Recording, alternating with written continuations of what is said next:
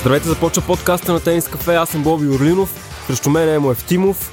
А Емо да започнем с а, твоето мнение. Окей ли е според теб да се излиза с тениска на Спартак Москва на турнир от толкова висока категория, какъвто е Индиан Уелс? И точно в този момент не е окей. Със сигурност това, за което ме питаш, е една проява на Анастасия Потапова, която го направи преди мача си с Джесика Пегула странно. Не знам защо го е направил изобщо в тези времена, в които живеем в момента. Не е проява на добър вкус най-малкото, а, бих казал. Не Аз го разчитам друго... като провокация. Провокация си, да, абсолютно.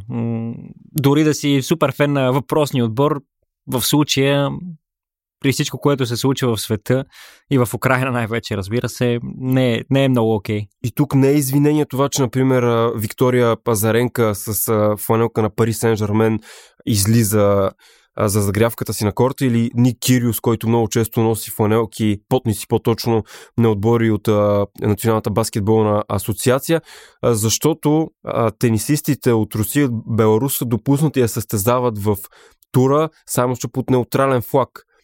А когато ти състезаваш под неутрален флаг, но носиш фланелка на отбор, който е от страна, която по принцип има някакви санкции срещу нея, ти все едно го развяваш този флаг. Все едно а, по някакъв начин опитваш да заобикаляш правилата и аз заради това го разчитам и като провокация. Иначе по принцип е окей, okay, но не и на фона на събитията, така че много странно решение, което между другото също а, предизвика доста дискусии.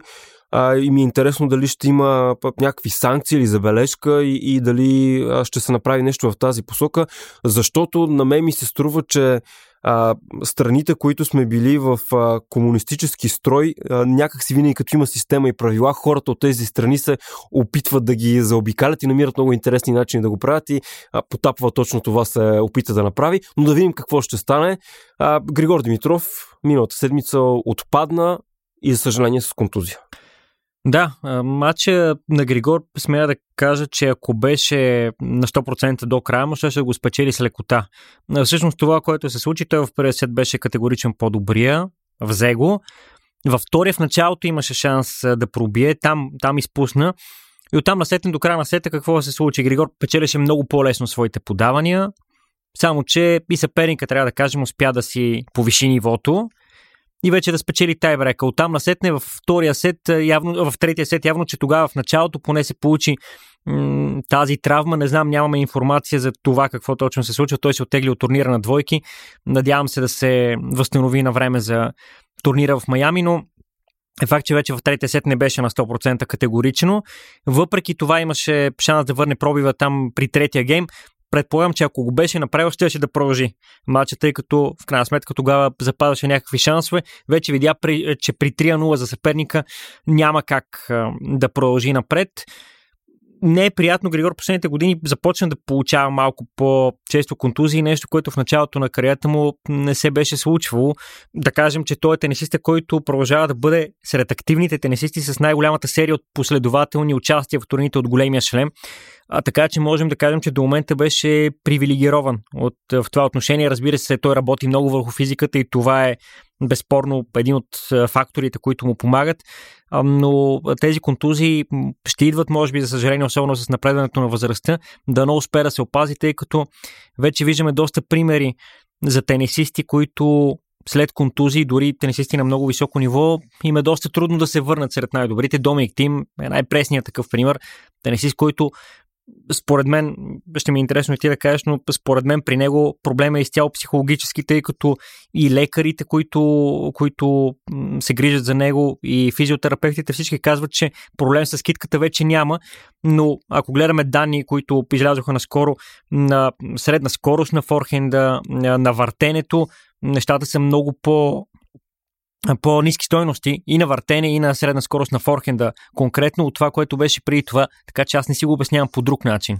Ами и за Григор Димитров аз имам един е, малко по-различен прочит на ситуация, защото дълголетието и това той да влиза в серия от поредни турнири от големия шлем, на които участва, той защото в моменти, в които изпитва болка, решава да спре.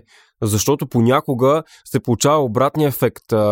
В спорта по принцип хората се учат, че трябва да превъзмогнеш болката, че трябва да стиснеш зъби, че трябва да продължиш а, в кавички да покажеш мъжка игра и отношение, но всъщност да запазиш тялото си, да можеш да погледнеш по-голямата картина е това, което е важно. И от тази гледна точка а, жертваш конкретния матч предпочиташ да се оттеглиш, да не изиграваш целият формат, но за сметка на това да бъдеш на линия, евентуално за следващия турнир или да не рискуваш по-голяма контузия. Така че от тази гледна точка аз разбирам решението на Григор Димитров и, и то е с идеята, може би дори контузията да не е толкова сериозна, а с самата идея да, да не се случи по-голямо осложнение. А иначе срещу Къблър първия сет Григор Димитров игра доста стабилно. Лично на мен в голяма част от първия сет ми направи впечатление колко добре играеше в геймовете, в които подава, защото сервиса много, много рядко не вървеше, така да се каже. Но и факта, че настилката в Индиан Уелс е по-бавна, а Къблър пък е човек, чиято история ние разказахме и в сайта, който много дълги години 4 години точно да е, е играл само на червена настилка, т.е. условията до някъде го облагодетелства, облагодетелстваха и той заради това в втория сет успя да се поокупити и след това вече да направи много по-сериозни затруднения срещу Григор Димитров. Къбър отпадна а, от турнира вече, но неговата история е впечатляваща, защото а, един човек, който около 2010 и 2011 при юношите е бил винаги в топ 10 на поставените при младежите на турнирите от големия шлем. След това през 2011 година стига до полуфинал на сингъл на Уимбълдън и е един от обещаващите австралийски таланти. В последствие обаче заради серия от контузии в коленете и състояние, при което връзките му и мускулите около а, тези стави не са достатъчно стабилни и предполагат за контузии, той в един момент не е сигурен дали ще успее да играе тенис. Там се решава да а, предпочете само да играе турнири на червена настилка, които а, не натоварват толкова много ставите, но се оказва, че няма как да живее по този начин от професионален тенис. Стига до момент, в който има точно 14 цента в банковата си сметка. Даже обмисля да си направи татус точно на, на този критичен момент, когато удря дъното не само в професионален и в житейски път. Успява обаче първоначално а, с а, завръщане на турнири на твърда настилка, с а, треньор, с който работи, така че а, да може тялото му да се заздрави, да работи допълнително кондиционно.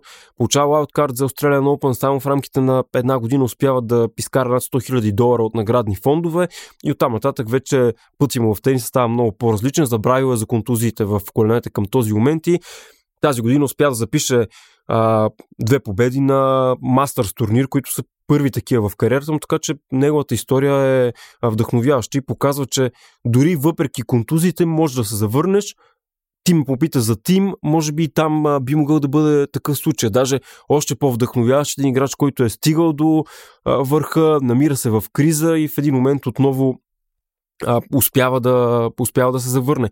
Дано това да се случи, защото Тим е един от интересните състезатели и един от малцината, които пък играят бекхенд с една ръка в елита на тениса, така да се каже. Ако искаш за бекендите, ще си поговорим също, тъй като ти направи един много хубав материал за хората с бекенд в, с една ръка в топ 100. Иначе, все пак, точно тази тема ми ще да развием малко за тенисисти като Тим, като Стан Вавринка, Енди Мъри, които правят крачки в своето развитие по някакъв начин, разбира се, на тази вече фаза, която е малко по-далечена в а, техните кариери. Нещо, което е допълнително, бих казал, вдъхновяващо, защото а, това са тенисисти, които са постигнали много в своите кариери и въпреки, че особено пък Вавринка и Мъри се вече към края на кариерите си, хайде тим има доста години пред себе си, намират начин да се вдъхновят. Даже миналата седмица говорихме за това колко емоционално Вавринка прие факта, че отново е в топ 100 на световната ранглиста продължава и той да се бори за своето място сред най-добрите и оценява победите, които постига. За Мари, какво да кажем, до момента на, нашето, на нашия запис записа първата си победа в два сета от октомври миналата година на Аут. Преди това пък победи Томас Ечевери в един пак близо 3 часов, 3 сетов матч. А, така че това са огромни вдъхновения. Ришар Гаске спечели титла през тази година. Много ще се радвам да видим Гейл Мофис и той да се завърне. Направи своя първи матч, трябва да кажем, а, но загуби. В него, очевидно и при него ще трябва доста време. А, така че извода според мен е, че изобщо не е лесно да се завърне след големи паузи и много се надявам тези тенесисти и най-вече, разбира се, Григор Димитров да, да няма такива, колкото и да е трудно това. Да, защото винаги е много интересно те как играят а, срещу по-младите, срещу тези, които пък а, съвсем сега правят първите си стъпки в а, тура и а, начина по който успяват да бъдат толкова мотивирани и винаги да търсят това съвършенство и този детайл от играта си, който да го а, надградят. Наистина от а, всички, които изборихме, може би това, което Анди Мъри направи и прави е едно от най-показателните, защото за мен Анди Мъри през 2016 година напълно, наясно и съзнателно пожертва здравето си, за да бъде номер едно в световната ранглиста. Според мен, с екипа, който той разполагаше и с нивото, на което а, играе, той е бил предупреден, че е възможно да не издържи и може би и тялото му е дало сигнал, че това няма да се случи но Мъри напълно съзнателно направи този маратон във втората половина от сезона, в който искаше да стане номер едно, искаше да завърши сезона като номер едно и подобно нещо да а, има в а, кариерата си. Аз изпомням и Australian Open, само че не се сещам коя година матч срещу Роберто Балтиста Агут, когато мнозина си мислеха, че този матч от първи кръг в Мелбърн е, може би, последния на Анди Мъри в 2019, ако не се лъжа. Да, там имаше даже едно видео накрая, което му пуснаха, на което хора като Федерер, които вече са пенсионери в тенис, се сбогуваха с него. Той обаче ни показва, че невъзможни неща няма. Един пример такъв, между другото, свързан пак с, с Австралия за тенисист, който по-скоро той пример е свързан с Къбор, Кристофър Оконал, сега ми изникна в съзнанието. Той пък е имал един период, в който е чистил кораби, за да се издържа кажа, тенисист, който е в топ 100. Така че със сигурност има много шансове и това, че в началото не се е получило, не означава, че няма да се получи след това.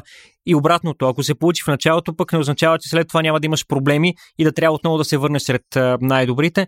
А, така че тенис, тази гледна точка е много интересен спорт, който ни дава м- страхотни примери и положителни и негативни. Иначе пък говоряки за този а, избор на Мъри преди няколко години, целенасочено, дори се за здравето да стане номер едно.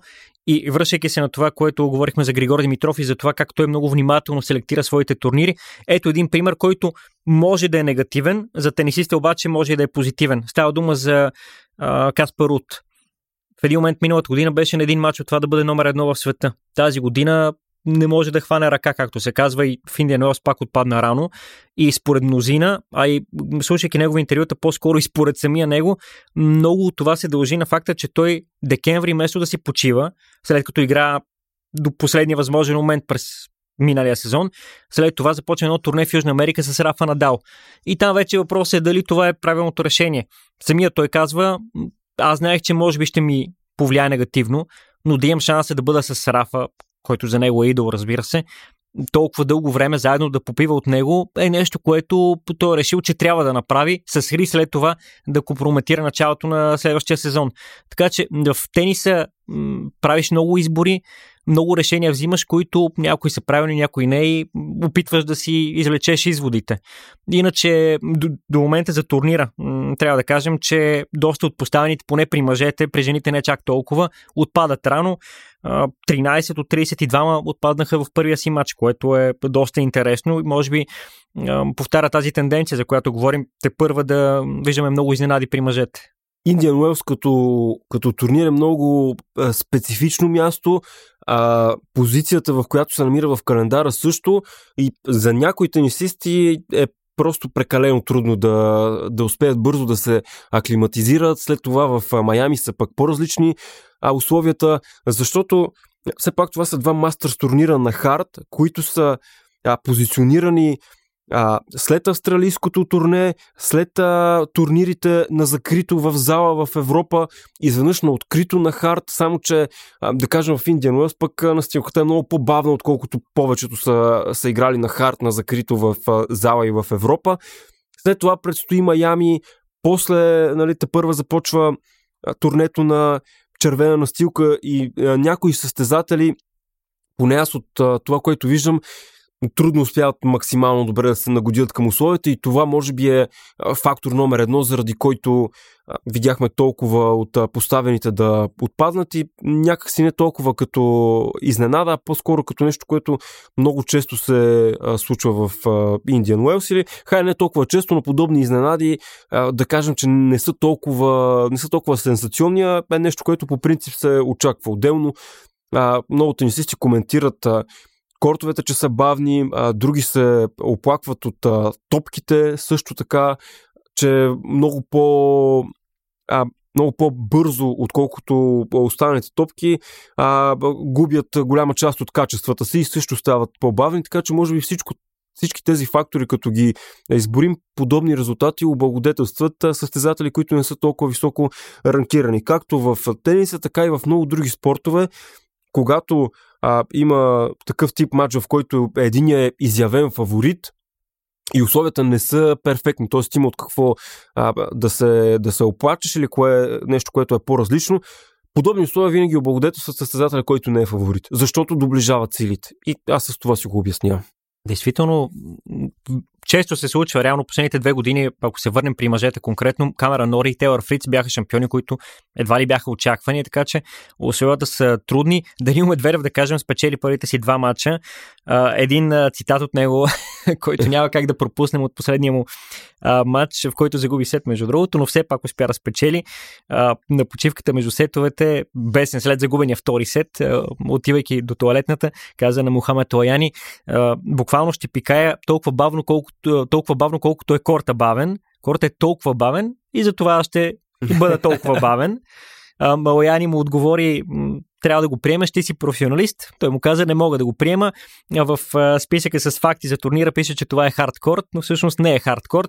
Даже в едно интервю, което пък след това слушах на Медведев, казва, че според него настилката в Индиан Уелс е по-бавна, отколкото дори тази на Руан Гарос. Така че ще бъде много интересно да гледаме на фона на неговата победна серия какво ще прави. Алкара започна с чудесна победа на Танасико Кинакис, така че и там ще бъде доста интересно. Изобщо, въпреки че ги няма най-големите, турнира е интересен. При жените до момента пък ги няма тези изненади, които виждаме при мъжете. Реално Блинда Бенчич може би като най-голяма изненада от тези, които отпаднаха до момента. Поставените продължават повечето такива.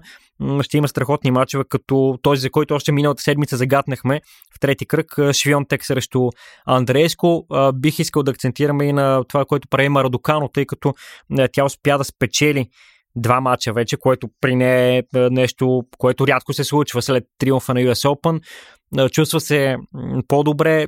Това, което е интересно, каза, че е изтрила някои от е, апликациите в телефона си, като WhatsApp и като Instagram. Един социален детокс е направил нещо, което може би пък не е лошо в крайна сметка. И, и хората, които не са тенисисти, не са спортисти да го направят понякога, малко да се откъснеш от този виртуален свят. Това, което тя каза, между другото, наистина е интересно, но тя го прави в а, момент, в който наистина става един от най-известните хора изобщо в спорт, не само в тениса и тогава наистина а, много натежава, защото а, балансът е много важен. Когато станеш толкова популярен, балансът вече го няма. Тоест, а, вече, вече няма как да, да, да имаш това спокойствие и този начин на живот, който си имал преди. Така че в а, а, този случай да, да се изчистиш от социалните мрежи, това, което прави Радокано, то се вижда, че, че оказва влияние, защото в един момент а, наистина трябва да спреш. А, как биха могли обаче да се използват по-добре социалните мрежи, това е, това е друг въпрос, защото ето да кажем, а, когато е, по време на индустриалната революция са създадени автомобилите, а, може би никой не е очаквал, че в един момент може да стане проблем с вредни емисии и така нататък, но голяма част пък от тези автомобили стават линейки, които спасяват човешки животи. Така че, когато се гледа само в една посока според мен не е толкова правилно. Да, Ема Радокано е частен случай, който трябва може би да изчисти социалните мрежи, но пък има други тенисисти, които биха могли да ги използват а, социалните мрежи, така че най-малкото повече приходи да имат, които да им помагат в тенис кариерата. Не говорим за топ 50 на WTA, но за такива, които са по-назад в ранглиста и това би могло да изиграе добра роля, така че а, да видим Радокано докъде ще стигне, но със сигурност нейното завръщане е нещо като глътка свеж въздух. А, а, Мария Сакари пък а, се опитва да стане първата тенисистка от Мария Шарапова през 2013 година сам, която успява в а, два поредни сезона да достигне а, финал на турнира в Индиан Уелс. Миналата година тя, тя игра финал, така че а, това също изглежда не толкова а, лесно, но както и ти каза, при жените няма толкова изненади, колкото при мъжете. Което прави турнира от тук на сетне доста, доста интересен. Ще следим и другата седмица, разбира се, ще говорим за това, което се е случило те първа. Да кажем, че изпратихме една седмица, каквато аз да си призная, не си спомням кога за последно е имало. Имам преди това, че имахме две български титли на ниво ITF, което е страхотно. В Анталия, една популярна дестинация за повечето родни таланти, които правят своите първи стъпки в професионалния тенис. В крайна сметка в турнира през изминалата седмица двама българи спечелиха Денислава Глушкова и Енаки Милев, което е страхотно постижение за Глушкова втора титла, след като тя миналата година спечели една даже от по-високата категория 25 хилядник в Созопо. За Милев първа титла при третия му финал на това ниво. Двама талантливи български състезатели, тинейджери, Глушкова е на 19, Милев е на 18. Според мен и двамата показват в тези първи свои изяви на професионално ниво, че имат голям потенциал. Да, защото а, макар турнира в а, женски и мъжкия тенис от а, такава категория а, да не е, може би, кой знае колко впечатляващо и вау, но а, това, е, това са моментите, в които тези играчи се каляват и въпросът е а, колко най-бързо ще извлекат максимум от подобни турнири, така че след това, когато а, отидат на по-големи дано да, да могат да бъдат по-спокойни, защото в един момент и, и това прави а, разликата. Много е важно на тази възраст в действителност вече в, в, в турнирите за мъже и за жените да бъдат успешни, че през тази седмица Адриан Андреев играе отново на, на Challenger турнир в Унгария, миналата седмица той също игра, в Гърция също има български състезатели, Габриел Донев, Симон Антони Иванов също така, в Египет са Пьотър Нестеров и още български състезатели, а при дамите Гергана Тополова е в, в Испания, а, Стаматова, Гушкова, между другото, тя ще играе и, и тази седмица а, също в, а, в Анталия.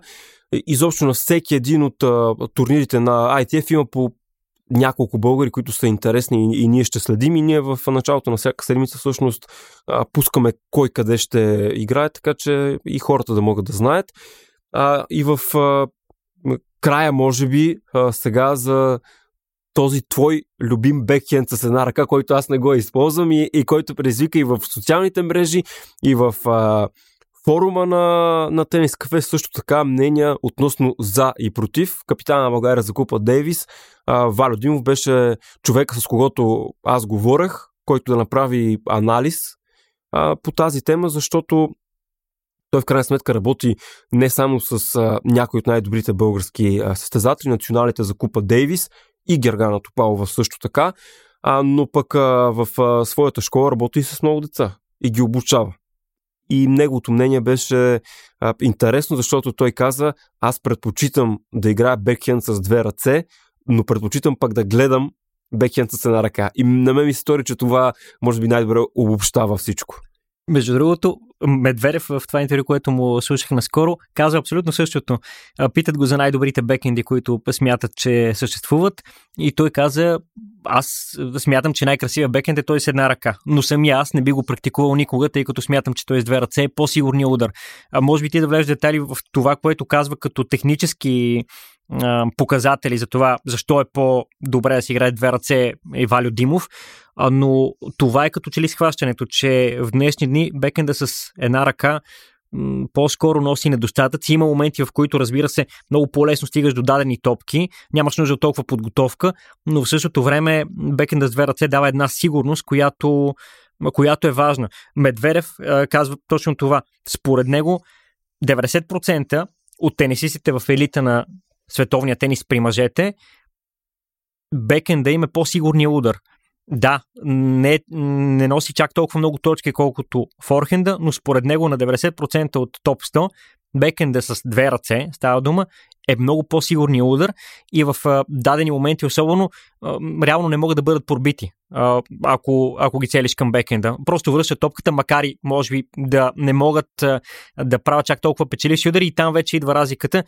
Тези, които с бекенда с две ръце правят уинър след уинър и тези, които просто връщат топката. Това, което Валодимов каза а, като за начало подобна поява на, на такъв стил и много бързото му налагане а, е с а, това, че децата, които са започнали да играят тенис които започват сега, те всъщност а, тръгват да се обучават на тази игра на малко по-ранна възраст, отколкото е било считано преди.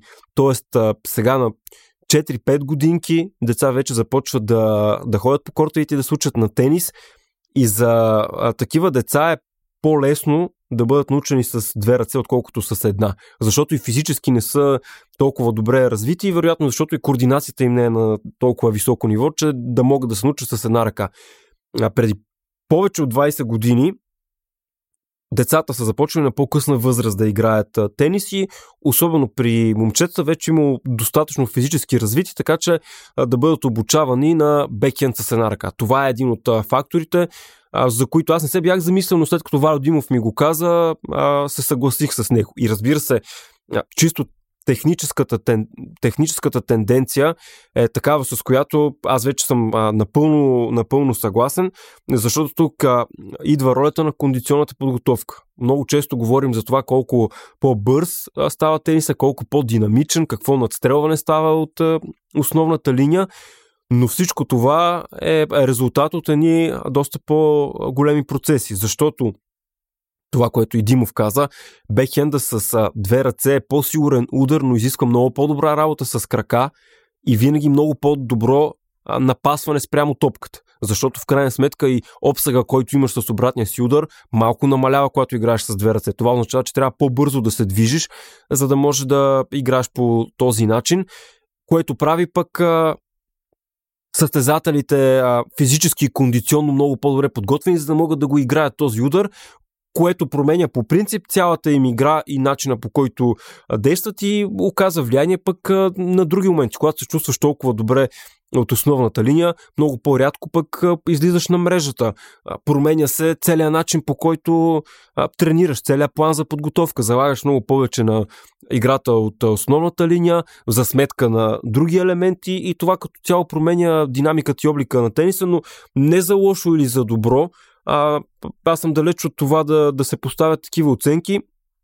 Просто в такава посока се развиват нещата и всички правят това, което носи повече успех. Оставяме естетиката на страна, оставяме личното мнение на страна. А, в елита и при мъжете, и при жените това са спортисти и техните щабове, които наистина са на много високо ниво. Най-добрите в света. Ако процентно се показва кой играе повече по един начин спрямо друг начин, може би за по-голяма част от а, хората а, това е начинът, който, който им помага и който им носи успех. Разбира се, а, хора като Григор Димитров, като Стефанос Циципас, като а, Стан Вавринка, такива, които ние изборихме като а, 11-те в топ 100 на световната ранглиста, които играят бекхенд с една ръка, Тим, който е на пък е печели от титла от големия шлем, те показват, че ако се чувстваш достатъчно добре, ако си обучен по този начин, ако така ти е по-лесно и това е твоя стил, може да бъдеш успешен. Тоест, като цяло, начинът по който играеш не, не, те, не те усъкътява и аз винаги се сещам за цитата на, на Жил Сервара по отношение на, на играта на Данил Медведев, че трябва да се съобразяваш с личните предпочитания и качества на тенисист. А, гледал съм много любители, които за първи път хващат ракета винаги им идва да играят бекенд с една ръка. когато за първи път някой се запознава с тениса, някак си отвътре естественото му движение да играе форхенд и след това да играе бекхенд с една ръка. Което може би а, също е някакъв фактор, но в последствие за да бъдат по-ефективни и да правят по-малко грешки, минават на бекхенда с две ръце. На ми харесват и двете. Това, което каза от думите на Валио Димов за децата е абсолютно правилно. Аз би го потвърдил, тъй като моят син е на 4 години и той с баркета, която е за неговата възраст, без да му каже каквото и да било, играе с две ръце и от форхенд и от бекен, тъй като просто няма сила да вдигне ракетата с една ръка, било той с меки топки, така че съвсем нормално е това вече оттам насетне. Гледайки, че има 11 човека в топ 100, които играят с еднорък бекенд, нормално е да кажем, че може би този с две ръце носи повече успех. Според мен голямата разлика идва в постоянството, в това, че с бекенд с една ръка по-трудно може да бъде постоянен в рамките на дълъг период от време, отколкото той с две ръце, който понякога идва механично като движение. Но да, въпрос на предпочитание на това, което работи за самия тенисист. В крайна сметка, в момента не бих си, пред, не бих, не бих си представил Григор Димитров да играе с две ръце. Какво ще, ще да бъде, ако ги играеше, няма как да знаем. Единствено пък можем да си пожелаем, защо не скоро да има още един тенисист в топ 100 с бекенд с една ръка и той да е българин. Алекс Лазаров има един много приятен а, за наблюдаване бекенд с една ръка. Така и понеже правим този запис а, точно след а, награждаването и церемонията за Оскарите, което е огромно събитие по принцип в киното и в модата, но пък и много спортисти се появяват а, на него. А, и бекхенд с една ръка, понеже спомена, 2016 година и в нашия Twitter акаунт и в Тенис Кафе сме пуснали една страхотна случка с Роджер Федерер, която който не я е видял може да я види, как на червения килим му предлагат а, шот текила и Федерер по възможно най-хладнокръвния и елегантен начин, с който прави всичко в живота, а, доказателство, че това какъв човек си е проекция на играта, която, която показваш на корта, изпи шота такива, усмихна се и продължи. Тоест това си е неговия стил и то е много показателно за, за това резултатите на едните тенисисти и начина по който играят, че всъщност са моделите по които те действат в живота, така че може да си го пуснете да, да го гледате и да се забавлявате. Ние следим Индиан Уелс и през тази седмица следим какво ще, ще се случи и с Григор Димитров. Надяваме се да играе в а, Майами а, и естествено ви захранваме с, с всичко най-интересно от света на тениса. Да, да отиваме да пишем статии. Точно така, отиваме да пишем статии. Следващата седмица нов епизод на подкаста, място на което когато ни достигне време за, за коментар, всъщност тук може да чуете мнението ни, нашите анализи и коментари, които да дават добавена стоеност на абсолютно всичко, което се случва, особено в натоварени седмици, когато има мастърс турнири от ранга на Indian Wells. Така че, чао и до следващата седмица. Чао, чао.